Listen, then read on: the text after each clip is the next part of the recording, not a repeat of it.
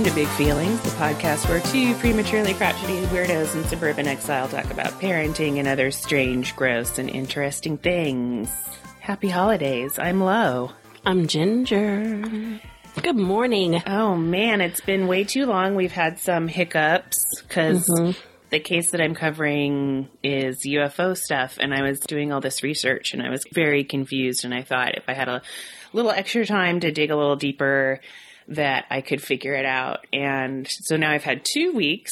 Actually, it made it way worse like because I've just kept doing it. I've stuck with it, and Did you finish? I'm more confused than ever. book? I finished three books and then a chapter in another book, Okay. and I've read every single website, and it just made me that much more confused. So that it's going to be fun. That's going to be fun. I don't feel like we have any fruit flies in our backpack, but we have some beautiful hummingbirds. Tweet tweet tweet. Because we are going to be attending. We are not presenting, nor will we be manning a booth or a table, but we are going to be at. Oh, right. I was like, what? Fruit flies turned into hummingbirds. It's our momcation. Yes. So we're gonna go to Seattle PodCon two. So if you see us there, come come say hi. Uh, I'm excited. I'm excited for you to get some podcast culture. Mm. I think it's yeah. This is my first like all podcast festival because I've been to some other festivals where there were podcasts, but this is my first pod. In Seattle, right? Yeah. Yeah. So I don't know if we can do some cosplay or um, dress as our favorite podcasters. What? What? Really? I don't know. that would be awesome, though. I hope there is cosplay. and then the other thing that I wanted to mention is since we've started making a podcast, I've really. I've really started listening to other indie podcasts because I'm really starting to feel like this is almost like the music scene in the mm-hmm. 90s where there's all this fun underground indie mm-hmm. stuff going on. Yeah. And I'm very picky though, so it can be kind of self flagellating and my list of things that will cause me to unsubscribe is getting longer and longer. I really appreciate production and editing and keeping shit tight.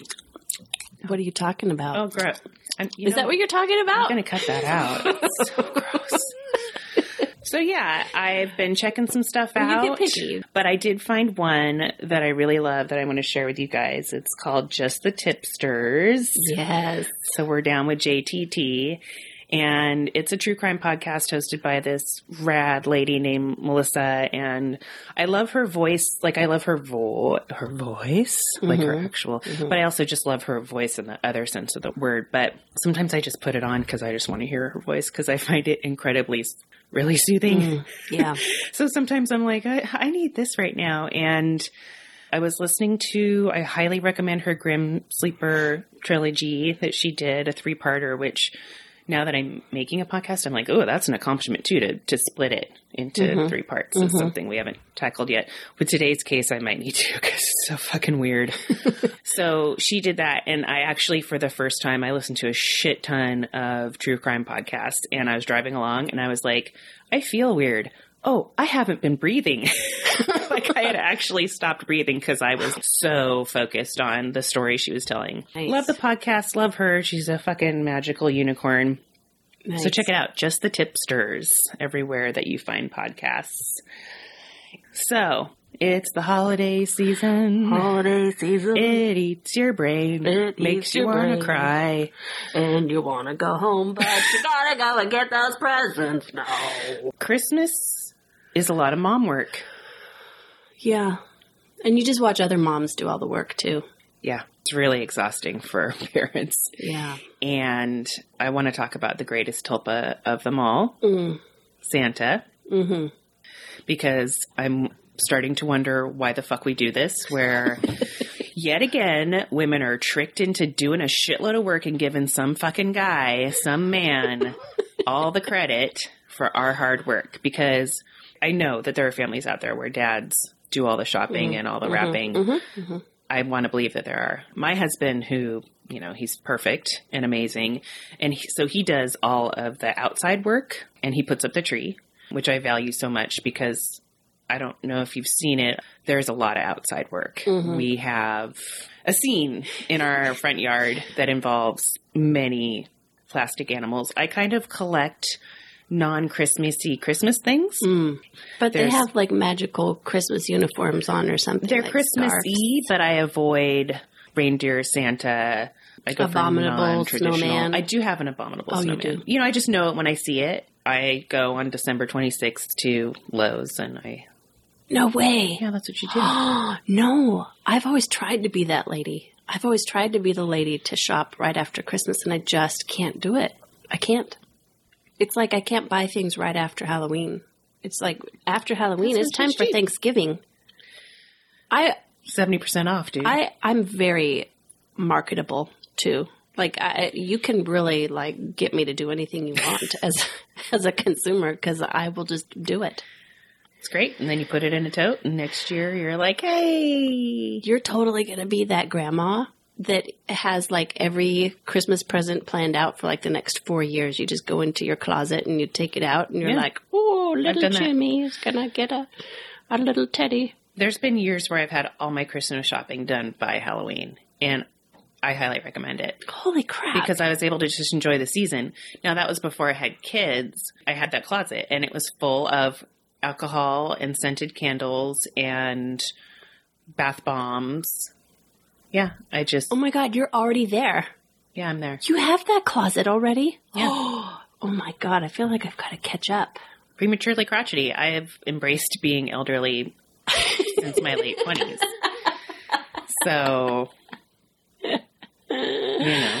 Oh, I try. I, I really do try, but I find that I just put it off until the very last minute. I'm frantically wrapping shit like right before Christmas morning. I think it's harder with kids because there's you don't want to get too invested. Like they're like, I really love this thing, and so you're mm-hmm. like, great, you really love this thing. I'm going to go buy a bunch of that thing, and then two months later, it's like that thing's stupid. I don't want anything to do with it. I don't mm. know how much frozen shit you've, and I don't mean like, you know, Oh, the parents movie? know, but mm. yeah, we had oh, one Christmas yeah. where it was. I was just like, great, she likes Frozen. I don't even think she really did, but it was all out there, so I had the like three and a half foot tall Elsa. Yeah, so much of that, and then it was Shopkins, and now we still have a house full of Shopkins stuff, and she's not really. I got rid of. I cleaned. I did a make way for Santa, and I cleaned out four garbage bags worth of toys because she's transitioning. Now, how do you do that? Do you do that while she's like at school? She doesn't care. I'm Or like, you're just- I'm like, if you get rid of care, you this, can help me. Mm. If you want to have a say, you can be in here in the trenches with me. If you want to pick your nose and play Roblox while I indiscriminately get rid of all of your things, then that's your choice. And so she made her choice. So I got rid of four garbage bags worth of stuff Shoot. Okay, and then so four garbage bags worth of garbage. So eight trash bags total from her eight foot by 10 foot bedroom. all right, we are not that severe in our house, but one thing that really um, seems to accumulate very easily in our house is stuffed animals. Oh, fuck. Stuffed animals, which I have just now told my children I'm not ever buying you a stuffed animal ever again. Nope. And of course I do, but um, And because they all are super significant and special. they're so special. So here's Yeah. what I did. I took all of their stuffed animals and I put them in a I put them in a garbage bag, like every single one. Yeah. Like the most special ones and then the piece of shit like Valentine teddy bears I have are holding the heart or whatever. Put them all in a bag and I said, "Okay, I'm going to keep these in here for 3 days. If you can tell me what's in here, it gets to come out." I like that.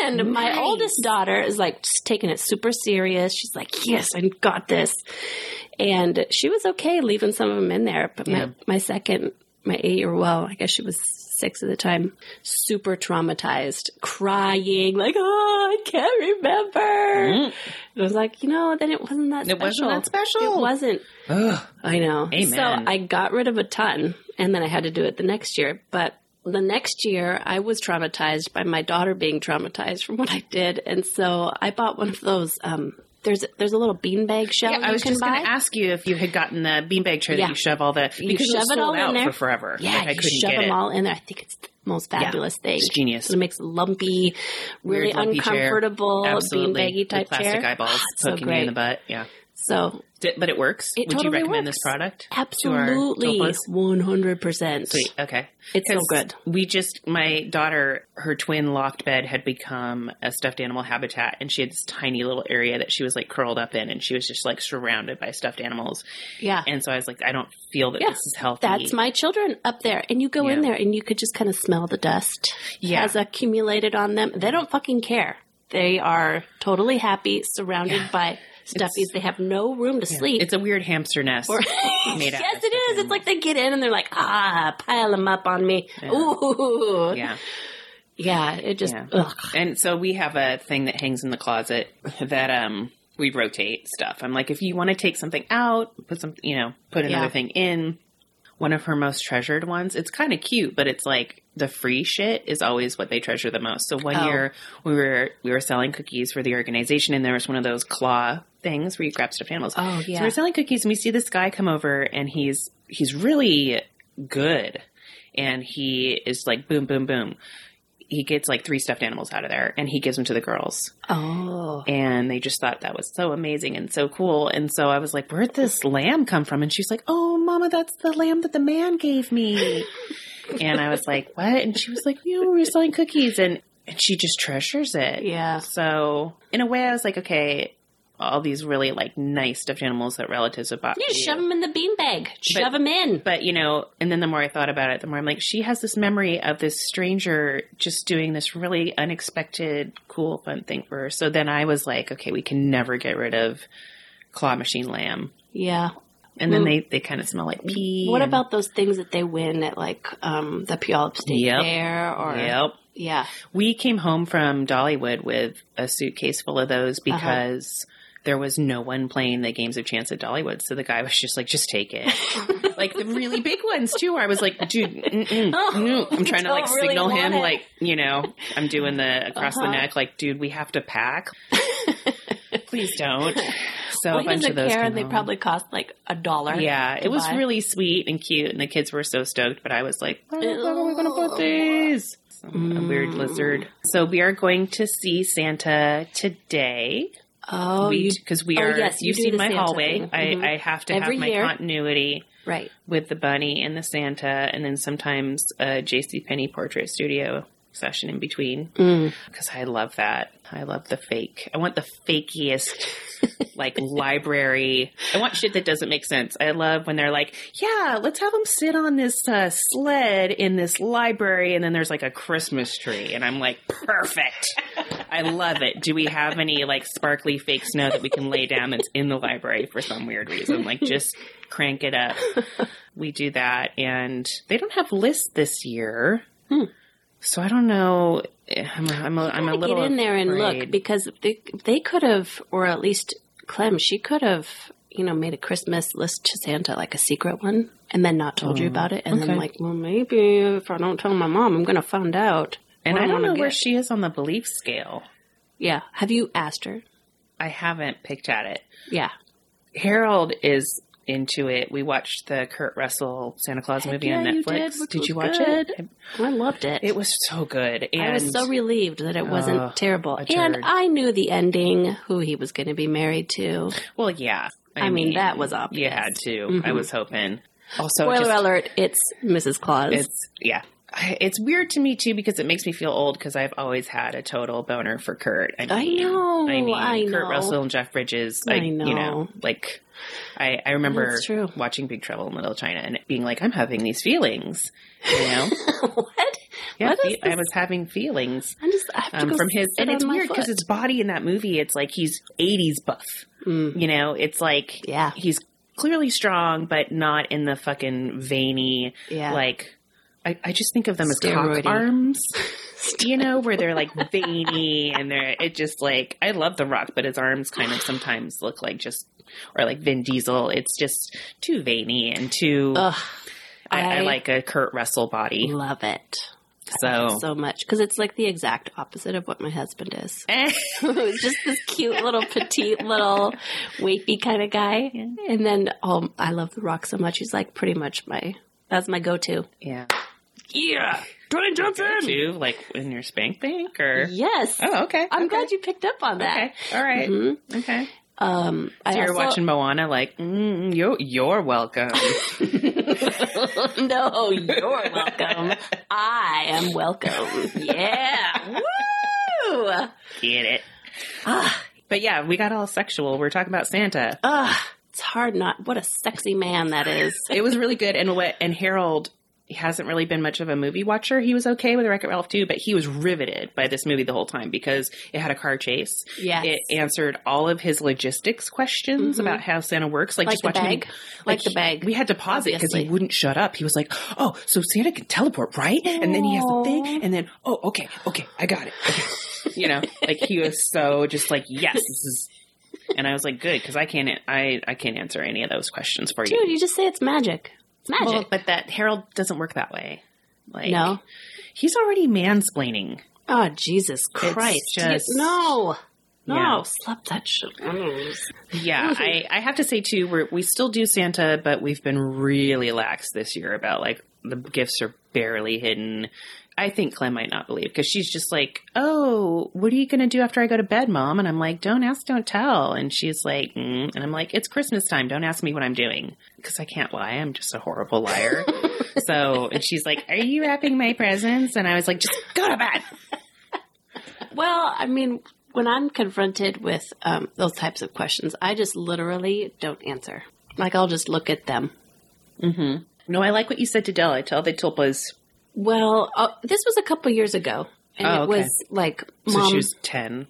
and it wasn't directly about Santa. It was Okay. more about who put, because we have this little advent calendar thing that I put little trinkets in, in a little box every day. They go and they open it and they get a little trinket. And so she goes, Mom, who puts, who puts those things in the advent calendar? And I said, Well, do you want to know?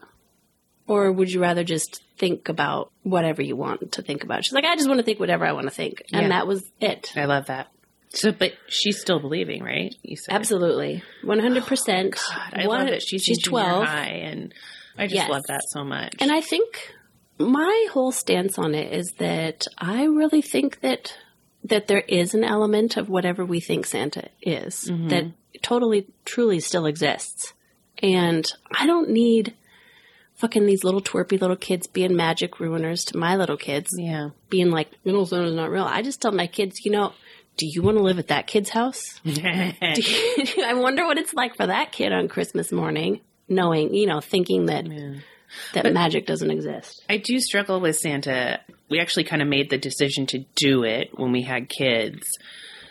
But then the more I think about it, and I love the magic and I, I love everything about Christmas. Like, I'm like, I love novelty Christmas music, like weird Christmas songs and, and again, the weird, like things that don't make any sense. Mm. That just makes me love it more. And I think around here where we live, solstice is really something to celebrate. Yeah. But I've also kind of struggled because I feel like Santa is, um, it's like a primer for Jesus.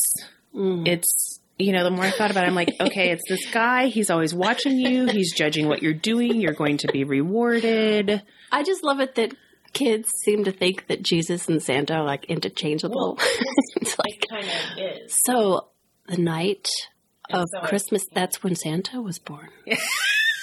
that is It's at Santa's birthday. Santa's birthday. Yeah. I think it's hard because I, like I just said, I'm a horrible liar. I hate lying. Mm. I could never cheat for that reason on my spouse or my significant other because I just, I can't. Yeah.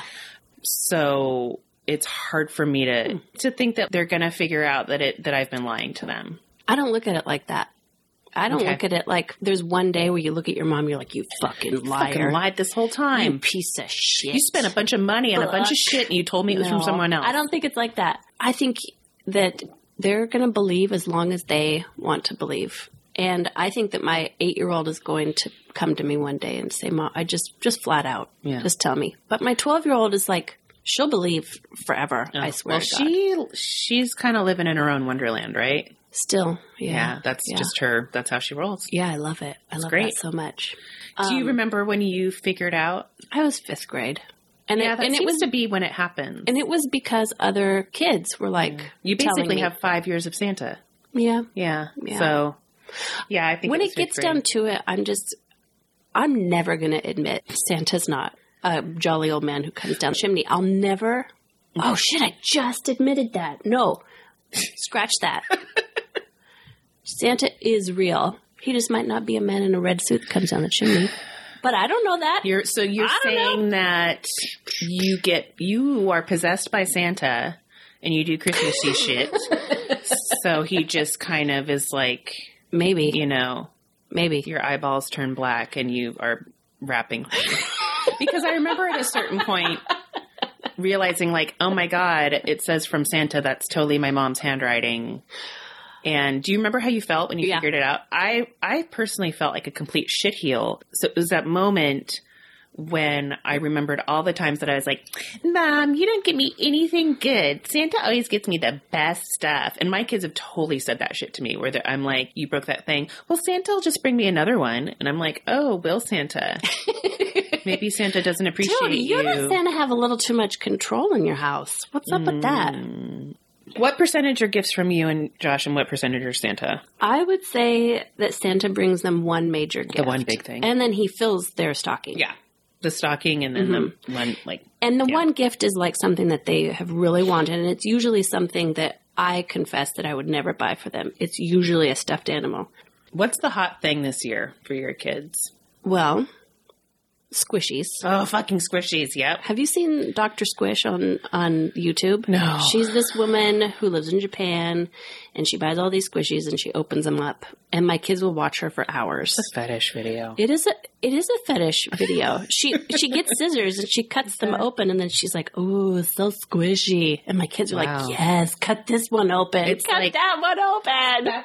the bullshit of the squishy, where you and I are now paying nine ninety nine for a piece of foam that you better keep true. away from the fucking dog because I'm not going to be able to explain to the dog It that does that's not smell. for him. Ten dollars, Ginger, I know. for a fucking piece of foam that's shaped like a piece of toast that also looks like a corgi. It smells like a strawberry. I've been played. Yeah. but that's what mm. consumerism is.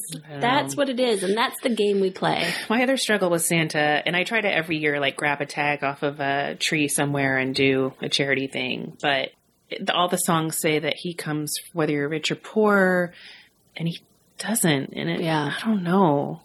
See, I don't I don't push Santa very much. My kids Okay. actually don't care about sitting on they've never wanted to sit on Santa's lap. I feel like I forced them to write a letter quote unquote Yeah. to Santa because I need to see what to they, know what they want, want yeah. specifically. Yeah. But I never am that mom that's like, You better be good. Santa's watching. What about these fuckers that I'm What looking about- at right here? Okay. Look at those. Okay. I'm staring right at two Okay. elves, and they're staring back at me.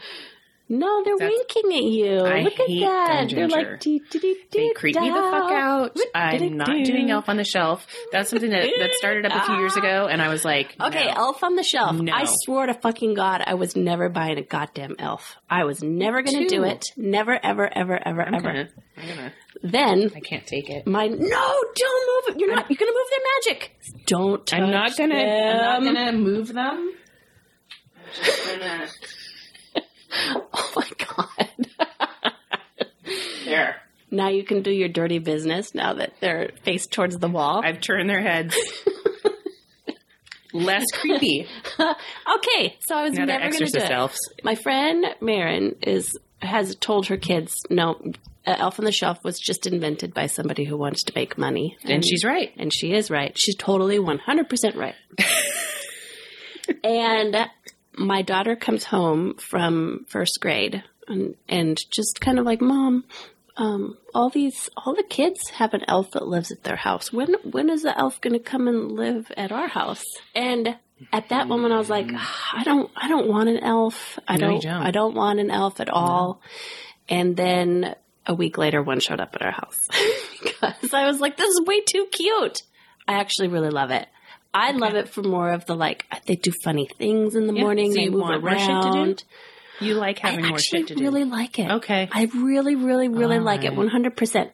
So like, You want to come to my house and do it? so sugar. it was our first elf. Oh, okay. Yeah, and they come with a little book, and you get to name it, and it's like, oh, I'm gonna watch you, and da da da da da, and report to Santa. I don't believe in that shit. Hmm. I never am like, you guys better get along. The elves are watching you. Yeah. I'm more like to like see them do like funny, crazy things, like play with a bag of marshmallows or like have fights with the flower. Yeah. And anyway, so Marshmallow came. He's our second elf. And they do little fun things, and I love it so much. Okay. And my kids are totally, there's that element of like, don't touch them. Yeah. Don't touch them because then they lose their magic. Like right now, they're not magical because you fucking touched their heads Yeah. and moved them around. But They're gonna wait till I blink and their heads will turn back around. like five times. I'm not into it, man. No, I love it. Okay. I love it so much. And I also love that advent calendar thing. I like Yeah. putting in little trinkets. I guess I like that element of like, there's not, it's not explainable, Yeah. which I think is a good lesson to learn in life. There's not a lot of things that can be explainable, like love, hmm. Kindness, UFOs. Donald Trump. These are things that you can't explain. No. Right? Yeah. And not everything is just so clear cut. So when there comes that day that my kids are like, Mom, I think you're Santa, I'll be like, shut up. I don't know what you're talking about. I do love that when you have a kid, you can totally pick and choose and you can carve your own traditions out. I have clients that are pagan or something and they don't do Christmas, but then they celebrate solstice and so they make candles together mm. and they, I don't know, I think they do other things. But yeah, that Pentagrams on the ground. they can, and- yeah, no, that's, yeah, I don't think that's, that's Satan. but I don't know what Satanists do for Christmas. I should, I don't know. Hmm, I bet it's fun. Um, think so. anyway, Satanist Christmas. But I will say that my daughter had a friend once that she is no longer friends with because she would come over to our house and say, mm, I don't really believe in Santa. Santa's not real. Um, and this is when she was like seven. What a Della. bitch. And she says, Yeah, I let my little brother believe. Because and her parents actually sat down and told her when she was like five, Santa's not real, it's just us. You know that, right? At five? So Yeah. they didn't even do it hardly. So so I know. God. So her daughter was she was going along with the life for like two years and would come over and hang out with my beautiful daughter who's like Yeah. Oh, fairies and unicorns, you know, and all this. And she's like, no, that doesn't really exist. Yeah. Well, another lesson I think you can get from Santa, which this girl clearly needed to learn, was don't shit on other people's joy. don't shit on the joy. That's exactly it. So Well, that's why I'm like, go it. I wonder what it's like at their house. Don't you? You don't want to be there on Christmas, do you? Yeah. So in my house too, almost everything comes from Santa, and then only a few things come from us, and it is usually like the boring, lame things. Mm-hmm. So in a way, I'm looking forward to the day where I can be like, "That was me the whole time. That awesome thing that you love, that was me. Me, I got it. Me, see that? Me. Yeah." Look at that. Me. Me, Me. Me. Me. Me. me, I paid Ping, for all of ping, it. I fucking worked for all of it. I obtained all of it. Make Santa chintzy this year. Make him just only show up with like a candy cane or something and just the stockings, and then you throw all those other presents under the tree. Make them all from you guys. I went to a white elephant party recently and I acquired a full on man Santa suit. Oh. You should take it with you Yeah. and you should let Jeremy wear it. I have an elf costume I will be wearing on Saturday. Oh my god, imagine the sex. Yeah. The two of you. Ah, yes! Do, do, Oh boy. Um, put on some Mannheim steamroller and just really get it done. We'll switch it up. You wear the Santa suit. The elf costume, it's great. Like I didn't have to look for it. It was still sitting in my kitchen from last December in a weird Oh, Safeway bag.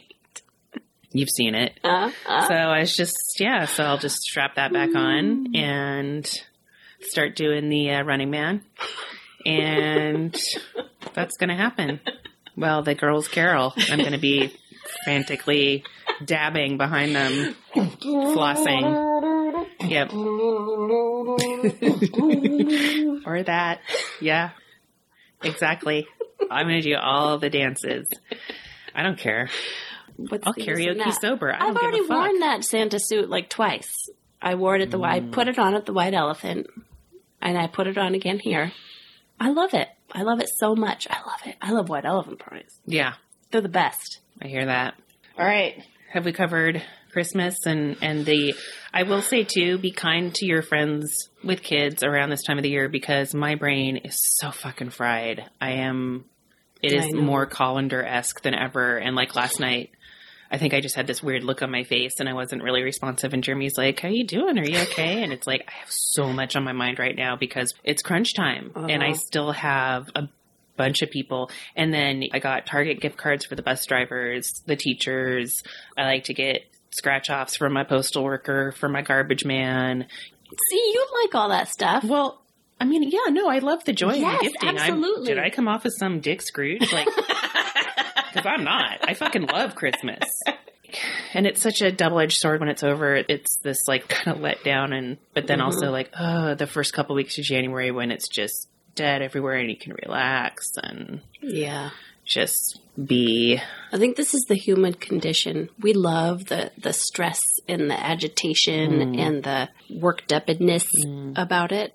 And then we can let it go. Well, that's the thing too that I remind myself is uh, this is a choice. Like Yeah. I'm choosing Absolutely. to like I don't have to. I don't have Right. to get those gift cards. I don't have to go to this place or that Uh-huh. place. I don't have to be weirdly half asleep on Amazon ordering mystifying bullshit. Mm-hmm. I don't have to. It's my choice. Yeah. So I'm doing it to myself. So that's why I don't really complain about it very much. Yeah. It's a crazy choice. Yeah. Are we ready to talk about UFOs? Gremlins. Gremlins. Oh, you put the in the blender. So when we transition subjects, we call that putting the gremlin in the blender because our mogwai has gotten wet and has turned into a scaly, gross thing, and that's just like our podcast. I think I'm an expert on this now because I've Great. consumed everything I could find about it. This is the story of the Maury Island UFO. Is that Robert? No, that I was going to say, is that This Robert is- De Niro? It's a picture. Uh, she's looking at the cover of one of the four books that I purchased to research this subject. Mm-hmm. And it's the Maury Island UFO, the Chrisman conspiracy. So that's Fred Chrisman. We're going to be talking about him a lot. okay. Written by a man named Kenn Thomas with two N's for Maximum Ken. I also read a book called The Maury Island UFO Encounter by George Dudding. My favorite was the Coming of the Saucers by Kenneth Arnold and Raymond Palmer, which was written in 1952, so really close to the time of the incident. And Kenneth Arnold's a lot of fun.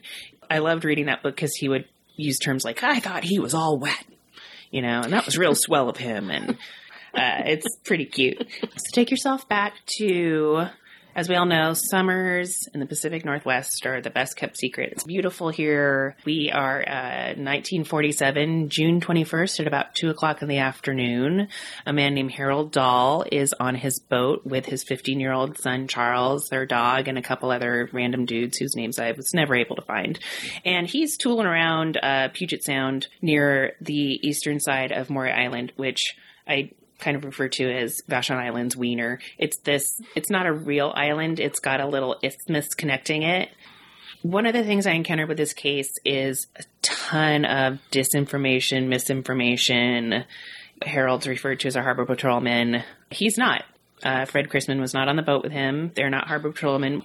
That was a point in time when uh, logging in this a huge industry in this area, and so they just float the logs down these rivers, and then they would collect them and take them to the sawmill. And so some logs would get loose, and so these guys would make a living collecting these loose logs and then taking them to the sawmill because a good log Okay. could get you like a thousand dollars, which is like 1.5 million in 1947. So, Well, the trees were bigger back then. well, yeah. Yeah. Mm. So they were out doing that, and they saw six donut shaped craft. Kind of, he kind of describes them as like squashed donuts with five foot portholes, and it's unclear too whether they're really donuts or it could be that they were. There was a light coming from the center that was so bright that it looked like sunlight was shining through. So these craft come up, and one of them seems to be having problems, technical difficulties. So it's kind of wobbling. And another one of the craft hovers over it for about two to four minutes, like assisting. After that time period, they hear like a muffled explosion, and then this struggling UFO poops out all this shit all over them. It just dumps these pieces of paper like metal and these chunks of black slag like material that are hot so they hiss when they hit the water. And apparently there's 20 tons of this material. So this shit is raining down. It kills the dog. It burns Charles's arm. It causes damage to the boat. Sounds like they scurried for land and just sought shelter because the stuff's just raining down. According to Dahl and Chrisman's reports, 20 tons of this stuff rain down on this piece of Maury Island and into the water. They go back to shore. They're like, holy shit, that's crazy. Another thing that's really debated or unclear so, Fred Chrisman was not Harold Dahl's boss. He did not own the boat. It just sounds like Harold Dahl saw him as a mentor or something. So, him and his dudes go back to shore. They have thrown the dog overboard. And I don't know why. Well, it's dead. Well, it's dead, but like, I would, if that happened to Beef, I'd want to give him a good burial in the yard, you know? Like, I would just dump him in the, the water. 40s. People don't care about pets. The other theory too is it's like maybe the dog was so gross, like it got Yeah, so jacked mutilated. up, uh, yeah, that they just dumped it in the water. Hmm. So they go back to shore.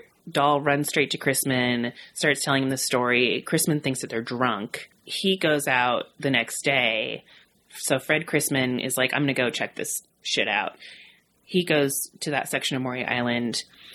He finds a, also reports these 20 tons of material. Just this stuff is just everywhere. And he also, shore, what- did, it- did it sink? I think the stuff that fell, yeah, because it was it was heavy. Like the black stuff was heavy. I didn't, you know, I kind of imagined, to be honest, the um, paper like tinfoily metal material Oh, okay. maybe floating. Okay. It seems like it would, but I mean, this case, I just got worse and worse the more I read because so many different sources, no two articles were the same. You know, I'm looking at MUFON's website. They say it happened in July. I'm looking at this website. They're giving different, you know, just a couple little things in each recounting were different and it was driving me insane. Like maybe they spelled the names wrong. Maybe they said this person or that person was there. It, it's just like, it got to the point where that I'm so deep into this story and then some adjacent conspiracies that I'm like, maybe that's how deep the cover up goes. What are the odds that everybody's getting everything wrong? So then I, it started speaking to me that there is some kind of disinformation campaign because why is nothing matching up in this age of information? I don't know. I don't know. I don't even know what to think anymore. I don't know if I'm really here or if you're really here. I don't know what's the truth. I don't know what's reality. I, yeah, I'm just a fucking This is where I need to, to slap you. I should feel like I I, need to to slap reach over myself. We go. Yeah, it just it's a crazy maker. So yeah, Dahl has this sighting. He reports back to Chrisman. Chrisman's like, "Y'all drunk? You're you're being weird. Whatever. Get out of here." Uh, and Dahl is just kind of telling everybody at the thing, like, "You guys, I I saw this thing." I have to preface too. Again, we're in 1947. There have been some science fiction writings about alien saucers, stuff like that, but it wasn't a huge part of popular culture at that point. Up until kind of the end of this story, they're not thinking aliens. They're thinking, oh, the Russians got a hold of some German Oh, scientists, like okay. some Operation Paperclip kind of shit. Like, they're like, is this, yeah, is this the Russians? Is this who's making this technology? Where did they get it? What are they doing here? So, another fun thing about this case is that it is the first known mentioning of a man in black. You know, men in black. Like, Oh, like uh, you know, cover uppers? uh, yeah, the, the the dudes that show up after uh, an alien experience and they wear black suits. Sometimes I'm not supposed to be picturing Will Smith Will and Tommy Smith and Jones. Tommy Jones right now. I mean, those movies are fun, but uh, this is more creepy and scary. And Okay. they usually drive a newer model black car. They wear the black suits. Sometimes they look like they're masquerading as humans. They wear weird makeup. They're not they're- acting quite they're not- right. they're aliens. What? What's going on? I don't know. I don't know. So Harold Dahl goes home after his experience. The next morning, very early, he gets a knock on his door from a man driving a brand new shiny black Buick, uh, black hat, black suit, who is able to recount to him his own experience to the point of detail that Harold Dahl was like, Were you there? Harold Dahl too, like he answers the door because I guess at that point it wasn't uncommon for these dudes that were these like log brokers to, to have someone show up pretty early in the morning and be like, Hey, you got any logs? So this guy shows up and he's like, You had this happen. He's like, Let's go out to breakfast. So and this is another thing where there's all these different versions, but I'm going with this one. So he says, Follow me. We're going to go together. So he has Dahl get in his car and follow him to a cafe where they sit. And, you know, once again, the man in black is like, All right, so this is all, what all happened to you. And Dahl's like, Yeah, how do you, you know, how do you know? And the man in black is, he says, You need to shut the fuck up about this. He's like, If you talk about this, uh, your life's going to go to shit. Nothing good's going to happen. You just need to keep this to yourself. So Harold Dahl's like, all right, dude, whatever. So they end their breakfast. The man in black leaves. Harold Dahl pretty much goes back to what he was doing, which is like telling anyone who would listen about these squish donut saucer things. Okay. And this is also, it's a little bit debated, but this or another case I'm about to get into that kind of tie into it is where the term flying saucers came Oh. from. So that was June 21st. On June 24th, a man named Kenneth Arnold was flying from Chehalis to Yakima. He was a fire extinguisher salesman. So he was servicing clients. He had a little plane he would just fly around in and, and go meet up with clients and stuff. And there had been a plane crash on this kind of sounds like the southwestern side of Mount Rainier, and there's a reward for anyone that could find this downed military plane.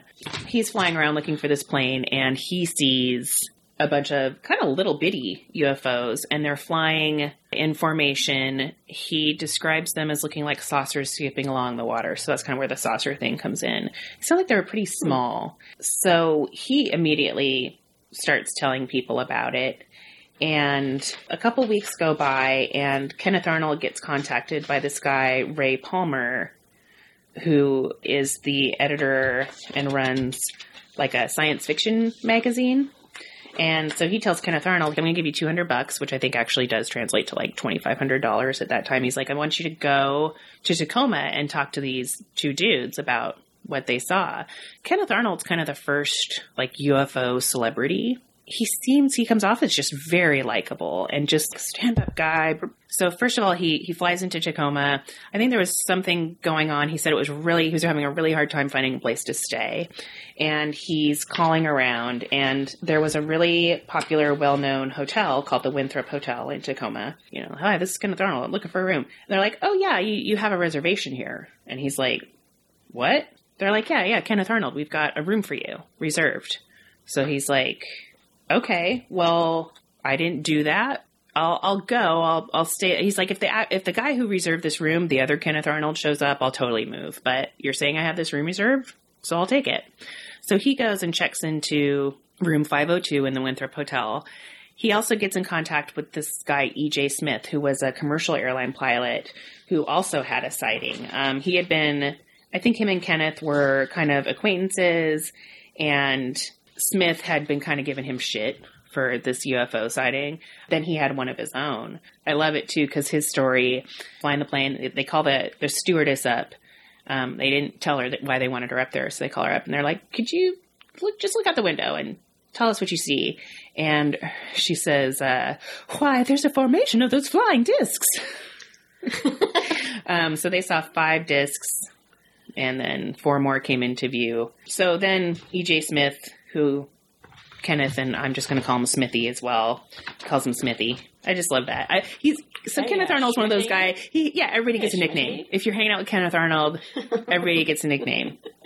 I love it. So then he calls Smithy. and He's like, "Hey, you got a couple days days off. You want to come hang out with me and kind of try to figure out this Maury Island thing?" So Smithy's like, "Sure." So in the book too, there's a lot of like they're going back and forth, and he's got to take Smithy to get shit. Like I don't know, it's it's a weird, a lot of like weird white guys doing stuff. um, so then he gets in contact with Chrisman and Dahl, Arnold, and Smithy, and they meet up and so yeah chrisman had gone out the next day after Dahl's report and he also saw a single one of these donuts kind of hovering around as he checked out and collected some of the material from maury island. So at that point he's like oh okay so Dahl really saw some stuff. So first kenneth arnold gets in contact with harold Dahl harold doll comes to room 502 and is immediately like you don't want any part of this. You need to stop don't dig into this. Don't look into it. Just go home, dude. Just go home. So after like an hour and a half of back and forth, where Arnold's like, "Dude, just just tell me what's up," and then finally, Arnold, uh, Dahl's like, "Fine, fine, fine. I'll tell you my story. I really wish you would just leave, but if you insist on pursuing this, here's the story." So he tells him the story, and then, you know, he's like, yeah, let's get Chrisman over here. Everything kind of centers around this room 502 in the Winthrop Hotel. So Smithy, Arnold, Chrisman, Dahl, they're hanging out, they're shooting the shit, they're drinking some coffee. So then also too, they decide, they're like, okay, what else do we need to do? Who else should we contact? So they contact uh, Air Force intelligence officers. So uh, they come up and they're looking into it. They're also kind of looking. They're like, "Great, you're here." To Arnold, they're like, uh, "We're going to look into your your thing too." So they come up. They're kind of checking some shit out. The way that Arnold tells it, at a certain point, they just seem to basically get turned off by the whole story, and they're like, "Okay, this is fine. We're going to go." Chrisman's like, Do you want a box of the shit? Like, I collected some of it. Also, too, Dahl had taken photographs, and the photographs had apparently turned out like they'd been um, like the film had been exposed to radiation. It had like white dots all over it and stuff, so you couldn't really see the UFOs too much, and the film was kind of melted. But it's weird too because it hasn't been that long since the incident, and Chrisman's like, "Oh yeah, oh where did I put those photographs?" Oh, um, they're in my cabin. Let's all go up to my cabin. There's a lot of like running around, like, let's all go over here. Oh, never mind. Let's all go over here. Um, so I think by that point, Arnold and Smithy are just like, you know what? No, we need to get on with our lives. So they didn't get the photographs. As the two military intelligence officers, Davidson and Brown, are leaving room 502 they're like getting in the car chrisman comes running up he's like i got a bunch of shit i got i got the i got the stuff so he's got a cornflakes box not like a cereal box but the box that boxes of cornflakes would come in full of just this these pieces of crap and he kind of tosses it over to the to Davidson and Brown, the military intelligence officers, and they're like, I don't know, fine, whatever. They take the box and they take off. They are in a hurry to get out of town because they want to get back down to where they've come from, which is Hamilton Air Force Base in San Francisco, because it's the next day is going to be Air Force Day, which is basically the first day of the Air Force's existence. They're splitting off from the Army, becoming their own thing. It's this huge deal. So they're like, we can't miss Air Force Day. We got to get back. Which unfortunately, become they become the first Air Force fatality because as they're driving their plane with a couple other guys that just needed a ride back down to San Francisco, their plane crashes near Kelso, and Davidson and Brown both die. The two guys that were kind of just t- getting a ride, they parachute out to safety. They're fine. So there's speculation that the box of stuff somehow affected the relays on the plane or some of its functionality. Apparently, what happened was one of the engines caught fire. There's a fire extinguisher in there that malfunctioned, and then the wing broke off, and they had their parachutes on, but they just didn't bail out soon enough, and they both died. Another interesting thing that had happened in all of this running around Tacoma was that Dahl had some material or something that he wanted to show um, Arnold at this woman's house who was his accountant. She was described as like a 40 year old widow with four kids. Um, so he takes Arnold to this house, and Arnold very vividly describes this house uh, specifically like the the screen door opened one way and then the he he remembered that the other the in, interior door opened the other way and he thought that was weird and interesting and he describes going into the house and there's a piano in the living room and then there's a table filled with like accounting paperwork and so they kind of hang out there for a while. I think they go back there another time and then right before arnold's about to leave town he tells smithy I want to take you to this to this place. I want to go check one more time with this lady and so they go, they find the house. It looks like it's been unoccupied for months. Nobody's in there. Cobwebs everywhere. Not even like dust where furniture had been. It looks like no one's been there for a very, very long time, and he knows that's the house. So there's like some weird, fun things like that that come up. Another interesting sidebar. So Dahl, his his son's arm was burned by this UFO poop, and he said he took him to the hospital. No one's been able to find any record of him being treated. I also don't get why no one's checking this kid's arm for like a scar if they're trying to verify the story, a burn mark. So apparently, after the incident, Dahl's children were both immediately shipped off to other relatives. But then there's a story that Charles Dahl disappeared for a few days and was found either in Lusk, Wyoming or Lust, Montana, uh, bussing tables in a restaurant with no memory of how he got there, what was going on, what he was doing there. Uh, so they found him and they brought him back home. His daughter, Louise, so apparently his daughter was still living in Aberdeen until she passed away, and she had no memory of like the whole incident. She had no idea what they were talking about when they were like, Yeah, do you remember in 1947? I think she said she was two years older than Charles, so she would have been 17. Like, remember when your dad, you know, had that experience? And she was like, Don't know what you're talking about. That's kind of interesting too, because she's like, That didn't happen, and I don't know what you're talking about. Well, you would at least remember the incident. There's tons of newspaper articles about this. Like, it was huge in the news, and it, and so this incident kicked off this flap of UFO activity. This was June 21st. Then you've got Kenneth Arnold on June 24th.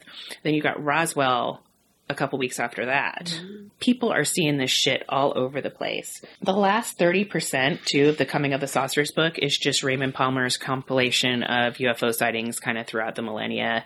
So I kind of just skimmed through that because it was like this lady saw this on this day. Mm-hmm. Weirdly, he puts people's full addresses in there, like Mrs. So and so at 4785 Northeast 75th, where I'm like, oh, she's in Ballard. where I'm like, why are you putting people's full addresses? Uh, and then another interesting story was some town in England in like the late 1700s where some UFO hovered above the town for seven hours. I guess you would just kind of go to work after a while. seven hours, you'd be like, holy shit. And then you'd be like, okay, um, I'm kind of hungry. Yeah. Seven hours.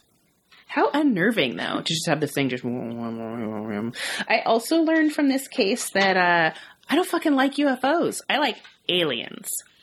But UAPs and UFOs can suck my DICK. Why? I just, I think, I don't know, maybe this case made me hate them.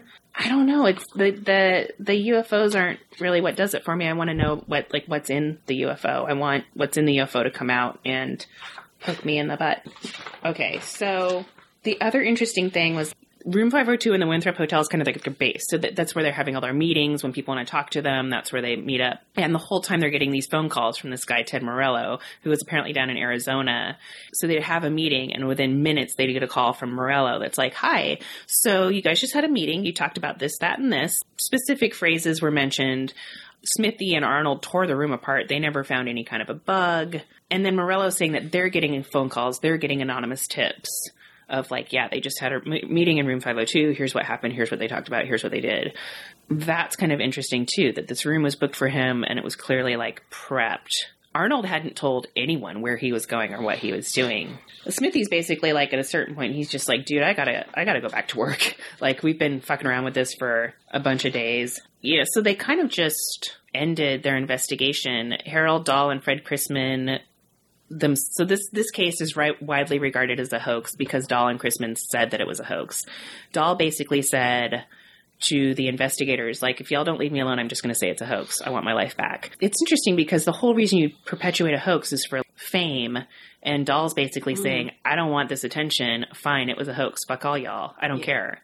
Another theory is that Chrisman who is also possibly a CIA disinformation agent, which dream job. All he did was just go around and fuck shit up everywhere. He's also very tenuously tied to the JFK assassination, which is another thing that I don't give a fuck about. I'm not into it. It's a world I don't even want to dip a toe into, and I had to get a foot in with this Maury Island UFO, the Chrisman conspiracy book, because yeah, they've got him doing all kinds of weird shit. So another theory is that Chrisman was covering up for the government dumping nuclear waste from Hanford into Puget Sound. If you know anything about where Hanford is and where Maury Island is, this doesn't make any fucking sense. Because also too, that area is pretty populated. Uh, Hanford's right on the Columbia River. You want to dump some shit somewhere. Mm-hmm, mm-hmm. You've got if you're over in Hanford, there are so many places where you can dump some shit where there are no people, where mm-hmm. no one would see you. That doesn't make any sense to me. This Chrisman guy, so that's a whole other tangent that I got into. Yeah, some reports say that, you know, Chrisman and Arnold disappeared basically right after all of this. Well, not Arnold, Chrisman and Dahl. So Chrisman got on a plane to Alaska, uh, like a military one, and he was he was a fighter pilot, so he was whatever drafted back into the Korean War. This Chrisman guy, though, so he passed away at 56. All three of these guys, Dahl, Chrisman, Arnold, lived here and died here. So Arnold died in Bellevue, Chrisman died in the VA hospital. I think Dahl was like in Aberdeen. So Chrisman, in addition to possibly being a CIA disinformation agent and having multiple offices in New Orleans and other places, he's like a anti-communist agent, I guess. So he'd go places where people thought maybe there was a union forming or some communisty type of stuff, and he'd just go throw a monkey wrench into it. He sounds like a lot of fun. So he was a brakeman on the Union Pacific Railroad. He was a science and fantasy writer of pulp fiction and wrote articles for Raymond Palmer's Fate magazine and Flying Saucers magazine. Fred Chrisman, under the name John Gold, was the host of a radio show on KAYE radio out of Puyallup. He wrote a book called The Murder of a City about Tacoma because he was from Tacoma and he was really fucked up about how Tacoma's city government worked and was always trying to change that. He served on the Tacoma Library Board of Trustees. He worked for the Washington State Department of Veterans Affairs. He's a high school teacher and school administrator on several at several schools in the states of Washington and Oregon. He was employed by Boeing in the 60s and of course, you know, I keyed in on What that didn't he do? and he died at 56 like he did all this shit Wow. So so the boeing thing was interesting because it said uh, apparently it was when boeing was kind of changing from being just airplanes to aerospace and he was just in there like fucking shit up. He was a lieutenant or possibly a captain in the u.s air force in world war ii served two and a half years in the korean war as a fighter pilot. Uh, he's, he said he was part of the oss but they the OSS and CIA deny that. So this is interesting too. He applied for a job as a security guard at Los Alamos National Laboratories in 47, but didn't be, did not take the job when it became available. So it's interesting to me that he has this experience here in 47 and then it sounds like shortly afterwards wants to go down to Los Alamos, which I think is pretty close to Roswell. And then he died in 1975. I mean, he's all over the place. So one of the things about Chrisman that ties him to the JFK thing was he was subpoenaed in the JFK hearings. And he, some people say that he's one of, and this is for, if you know anything about JFK, I'm not going to get into it, but there were men identified as the quote unquote three hobos that were in the area that were questioned at the time. And people think that he may have been one of those three hobos. But at the same time, he is on the time card at a high school around here and it said that he showed up for work. However, that time card is written all in the same handwriting. So it's not like it was like a punch machine thing. Like, I don't know. I think someone could have fabricated that. So if you want to believe that he was involved with the JFK shooting, I think you can believe whatever the fuck you want. So yeah, I think I, I've got four piles of notes here, but that is the story of the Mor- Maury Island incident. Oh, and yeah, so here it is about Louise Dahl. It's like she didn't recall anything about the whole affair and had to be told the story. So yeah, Harold. How old was she at the time? She, you know, she probably would have been in her like 40s or 50s at, at the point that they were questioning her about this. Because also too, like Harold Dahl's mm. wife, one set of information said that she died of, at the age of like 46. Another set of information said that she was interviewed when she was in her 80s about this. So it's like the more I read, the more confusing it was, the more upset I was. And um, there was another reporter named Paul Lance that worked for the local paper that kept kind of showing up and bugging them to talk, and he died shortly thereafter. I think Morello died shortly thereafter. Okay, so are we assuming that it's so convoluted because there's disinformation being thrown around so that it gets more and more convoluted so nobody can really follow it? Is that I, is that where your mind is at? yeah, I almost feel like that why can't people coordinate? Why why does everybody have a different story here? Oh, here we go. So Chrisman worked at the security section of Boeing. He was given a roving assignment as a personnel representative. Uh, the security section at Boeing, they were aware he was a type of government agent, but they thought he was an Air Force intelligence agent. Yeah, so he's just there kind of running around doing stuff, so nobody really knew what his job was. He would turn people against each other and get people kind of infighting so that shit just wouldn't get done. I just love the idea of a disruption agent. Hmm. Just, yeah, we just want you to go to this place where these people are trying to do this thing and just fuck it up. Just start fights, make it weird. He, so he's kind of this weird tangential Hmm. character in the conspiracy theory community, but I, he sounds like a real fun guy. And so does Kenneth Arnold. Whew, this story's a sausage fest too. Like aside from the weird widow that never said a word and a couple of wives, like it was just like all these dudes that just have this agency to run around half cocks. They're going over here, they're going over there. And they didn't have to answer to anybody. That's what I kept thinking the whole time of like, oh, they didn't have to get a sitter, did they? They just run around and in the meantime their wife is just at home, just like, I wonder where my husband is. I don't know. Flying around in his plane somewhere. I'm a white guy in the 40s in America. I can do whatever I want. And they did. the end. So, yeah, and, and a lot of these little um, UAPs, if you will, they're little bitty things. And so, one theory is that the atomic bomb thinned some sort of membrane and that there are these two competing alien cultures that like one is sort of protecting us and one wants to dominate us. And so so there was some sort of thinning in the membrane and so we were able to see their activities for this period of time in 1947 and right? How's that sound?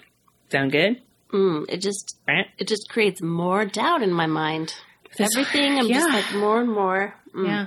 I, I don't know. I don't think it was a total hoax because I think at that point UFOs weren't well known enough. I don't know. I don't Yeah. see the point of this being a hoax. Yeah. I think it's an interesting disinformation campaign to just sow doubt maybe about all future sightings or something. But I think that Dahl was just like, you know what? Never mind. I didn't see anything. Fuck it. Whatever. Leave me alone. But I don't think it was like a hoax hoax. And I, as fucked up and confusing as the story is, I still get mad when people are like, man, it's a hoax. I don't know. Look into it. Make up your own mind. Don't just read that it was a hoax and then blow it off. How is this any more of a hoax than this or that or Roswell? So something happened here. There were so many sightings during this time. Something was going on. But it is interesting that, yeah, no one was like aliens, that they were like, you know, the Russians or somebody. That wasn't as much fun as I thought it was going to be. I was all excited to do an alien story, and then I just got There, there's no aliens. There's no aliens. right. That's what I'm saying. Like no more. I want to. I want to read about some anal, some probing and some shit. I don't want any more of these. Just like up in the sky, it's a fucking cymbal from a drum kit. Well, so this whole time I'm just thinking, um, there's a lot of similarities in some of the weird, fucked up stories that come from my dad's side of the family. I know it's very juicy Lorraine story type businesses. I know. Well, my grandmother. Well, we no, we have to table it because you got to go get Sweet Baby Jay. Okay. Um, but Well, I will. let's. I will drop let's a get nugget. into 'em. I'm going to drop Okay, the drop a nugget. nugget right my into my bowl. grandmother was staunchly. Well, she was very convinced that aliens existed, and Okay. she hanging out with her. She would always go on about stories of aliens and stuff. And my dad, he was an Air Force pilot, and he worked. He had a little plane where he flew around all the time around this area, actually. So maybe and he has Kenneth some Arnold. very interesting stories too. And he doesn't talk about a lot of things, and he and he is very reserved. But he has said before that he is kind of clairvoyant and can has predicted when the when when the Mount St. Helens was going to erupt, and And apparently, Mount Rainier is a huge hotspot for UFO sightings Yeah. in general. So, I don't know. Pretty so popular. so in that whole story, I'm like, oh my god, sounds a bit like some of the shit I've heard from my side of the family. All right. but I never, I never put any weight into it because I was like, ah, whatever, just crazy family members. oh my God, I'd be like, yes, that sounds crazy. Tell me everything. everything. See, no one in my family is that. And I'm just like, oh, it's crazy. I don't want to think about it. Blah. Oh, think about it, talk about it, know about it. Once again, check out Just the Tipsters. Listen to Melissa. She won't talk about aliens, I don't think. She's true crime all the time.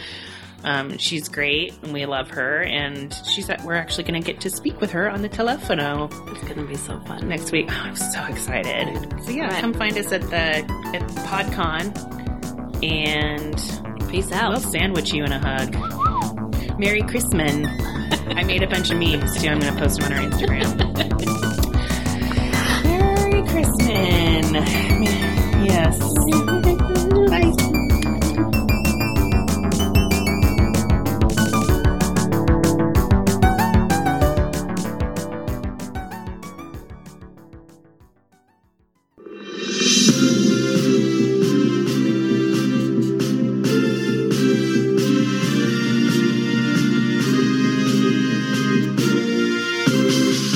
Hello, tipsters. This is Melissa Morgan. I'm the host of Just the Tipsters True Crime Podcast because people are awful and they kill each other.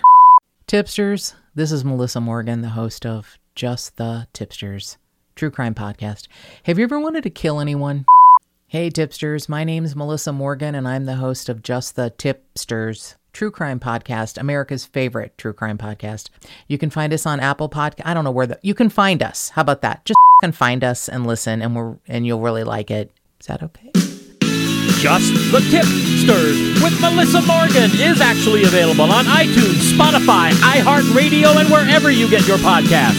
Subscribe, rate, review. You'll be glad you did.